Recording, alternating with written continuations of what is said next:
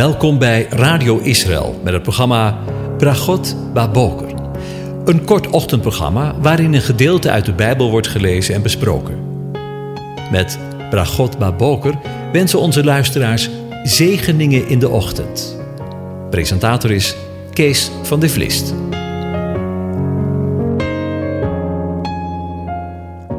Goedemorgen, Bokatov, beste luisteraars. Vanmorgen gaan we weer verder met na te denken over Psalm 104.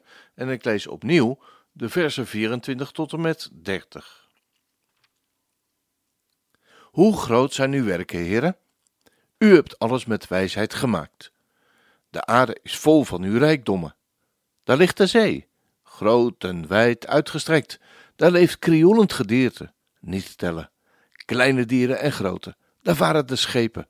Daar gaat de Leviathan die u gevormd hebt, om hem erin te laten spelen. Ze alle wachten op u, dat u hun voedsel geeft op zijn tijd. Geeft u het hun, zij verzamelen het. Doet u uw hand open, zij worden met het goede verzadigd. Verbergt u uw aangezicht, zij worden door schrik overmand. Neemt u hun adem weg, zij geven de geest en keren terug tot hun stof. Zendt u uw geest uit, dan worden zij geschapen en vernieuwt u het gelaat van de aardbodem. Tot zover. Over vernieuwing gesproken. De woorden uit het laatste vers doen me onmiddellijk denken aan Genesis 1, vers 2. De aarde nu was woest en leeg, en duisternis lag op de watervloed. En de geest van God zweefde over het water. En God zei dat er licht zij en er was licht. Ruach van Elohim broedde op de oppervlakte.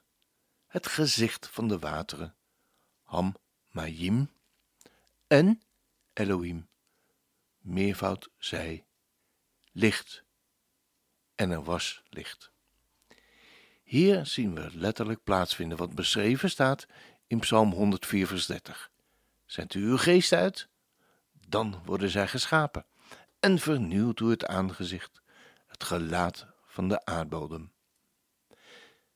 Met het licht werd het gelaat van de aardbodem letterlijk vernieuwd. Geweldig toch? Maar in deze woorden ontdekken we ook een geweldig patroon in de schrift. Want het scheppen van het licht in Genesis 1, vers 3 is niet Gods laatste woord met betrekking tot zijn schepping.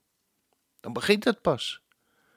De psalmist beschrijft in vers 30 nieuw leven na een droogte of een winter, verberging van zijn aangezicht, als beeld voor de wedergeboorte van de aarde, een nieuwe hemel en een nieuwe aarde.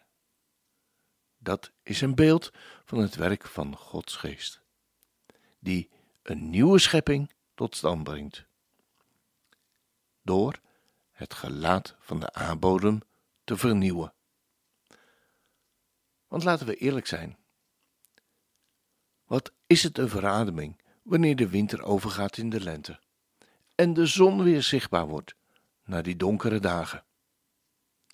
En wat zijn de mensen bijvoorbeeld in Israël weer blij na een zinderende zomer dat de regentijd aanbreekt? In beide gevallen wordt bij wijze van spreken het gelaat van de aardbodem vernieuwd. Maar wat is het ook een verademing wanneer we na een tijd waarin God zijn aanwezigheid in ons leven niet zozeer ervaren hebben, hij er ineens weer is. En hoeveel mensen vragen zich in de tijd waarin wij leven niet af of God werkelijk wel bestaat. Zeker ook in de dagen waarin wij leven.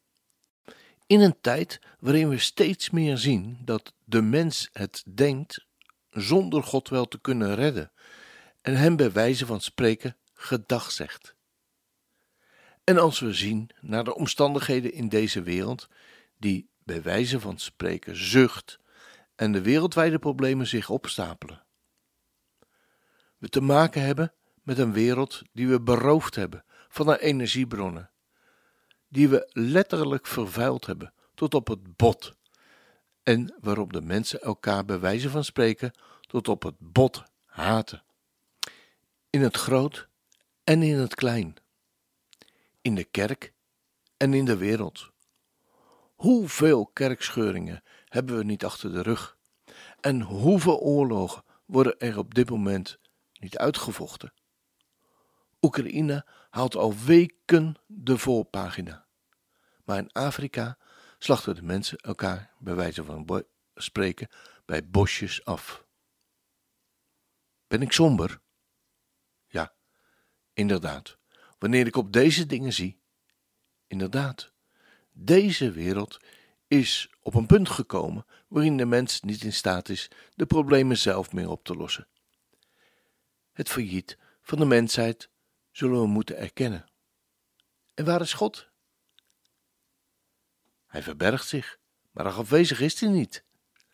Want draai ik me bijvoorbeeld om en richt ik me op de toekomst, dan ben ik hoopvoller dan ooit. Want, zegt de dichter van de psalm, zendt u uw geest uit, dan worden zij geschapen en vernieuwt u het gelaat van de aardbodem. En als u het aan mij vraagt, dan zijn we binnenkort wel op dat punt aangekomen. De weeën volgen elkaar bij wijze van spreken in een steeds sneller tempo op. De ontembare branden in de zomers, de verschrikkelijke overstromingen. Nog maar net een wereldwijde pandemie achter de rug en we zitten tot over de oren in een oorlog, waarbij we moeten vrezen voor een atoomoorlog die alles en iedereen zal vernietigen. Maar dan lees ik ook de woorden van de oude Jezaja, duizenden en duizenden jaren geleden gesproken en geprofeteerd. Woorden van hoop en woorden van verwachting, woorden van een nieuwe geboorte. Want wanneer Hij Zijn geest uitzendt, dan wordt deze aarde opnieuw geschapen en vernieuwt Hij het gelaat van de aardbodem, zoals we ook lezen in Psalm 104. Want in tegenstelling tot alle kranten en nieuwsrubrieken en websites waarin al dat verschrikkelijke van deze wereld wordt uitgestrooid, is er goed nieuws rechtstreeks uit de hemel. Want zie, ik schep een nieuwe hemel en een nieuwe aarde. Aan de vorige dingen zal niet meer gedacht worden. Ze zullen niet meer opkomen in het hart. Maar wees vrolijk en verheug je in de, tot in de eeuwigheid, want ik schep. Want zie, ik schep Jeruzalem, een vreugde, en zijn volk blijdschap. En ik zal mij verheugen over Jeruzalem en vrolijk zijn over mijn volk. Geen stem van geween zal er meer in gehoord worden, of een stem van geschreeuw. Daar zal niet meer zijn een zuigeling die maar enkele dagen leeft, of een oude man die zijn dagen niet meer zal volmaken. Want een jonge man zal sterven, als een honderdjarige, maar een zondaar, al is die honderd jaar, zal vervloekt worden. Ze zullen huizen bouwen en erin wonen. Ze zullen wijngaarden planten en van hun vrucht eten. En wat zij bouwen, zal geen ander wonen. Want wat zij planten, zal geen ander eten. Want de dagen van mijn volk zullen zijn als de dagen van een boom. En mijn uitverkorenen zullen lang genieten van, letterlijk, verslijten het werk van hun handen. Ze zullen zich niet voor niets vermoeien of kinderen baren voor iets verschrikkelijks. Want ze zijn het nageslacht van de gezegende voor de Heer en hun komelingen met hen. En het zal geschieden dat voordat zij roepen, ik zal antwoorden. En terwijl zij nog spreken, ik zal horen. Een wolf en een lammetje, die zullen gezamenlijk weiden. Een leeuw zal stro eten als een rund. Een slang, zijn voedsel zal stof zijn. Ze zullen geen kwaad doen en geen verderf aanrichten. Op heel mijn heilige berg, zegt de Heere. Ik herhaal het nog een keer. Zegt de Heere. Zegt JH. WH, de aanwezige. Ja, lieve mensen, het is maar net waar we in deze tijd onze ogen oprichten. Op alle ellende van elke dag, maar weer in een schijnbaar eindeloze stoom over ons uitgestrooid, of richten we ons op het eeuwige woord van God. Van het eerste worden we somber en terneergeslagen. En van het tweede worden we hoopvol en blij. Weet u, we zijn er bijna, maar nog niet helemaal. Als dat geen zegen is. Een veelgehoord gezegde tegenwoordig is dat we leven in de dagen van Noach. Daar wil ik een volgende keer met u over nadenken. Na deze periode van verdrukking, waarvan we een beeld zien van de zondvloed en, en daarna komen Noach en zijn gezin op de aarde met een vernieuwd gelaat. Daar wil ik de volgende keer met u over nadenken.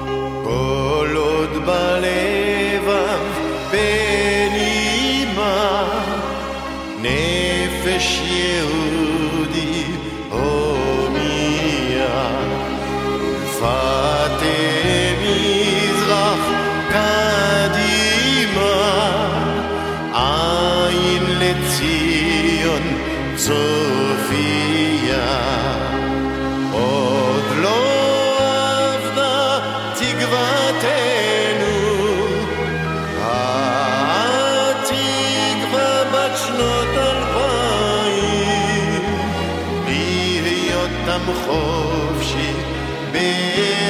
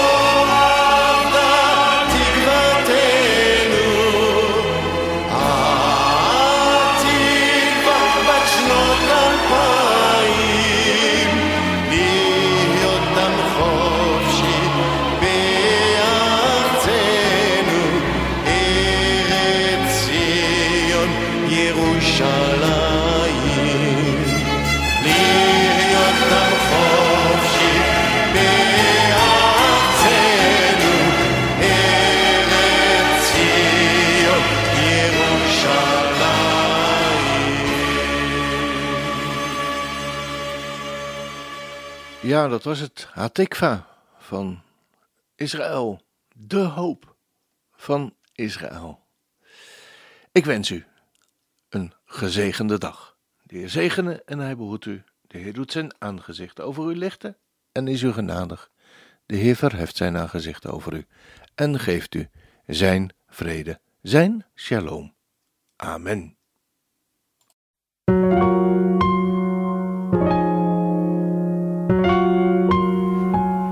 U hebt geluisterd naar het programma Bragot Baboker.